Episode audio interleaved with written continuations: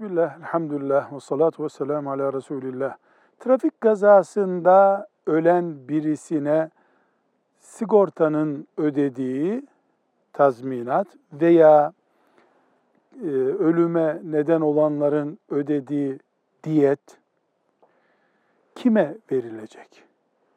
Cevap, bu kazada ölen kişinin varisleri kimse, onlar bu parayı alırlar. Yani o kişi öldüğünde malı kimlere kalıyordu? Hanımı, annesi, babası, çocukları, bunlar yoksa kardeşleri. Diyette onlar arasında bir miras taksimi yapılıyormuş gibi paylaşılır. Velhamdülillahi Rabbil Alemin.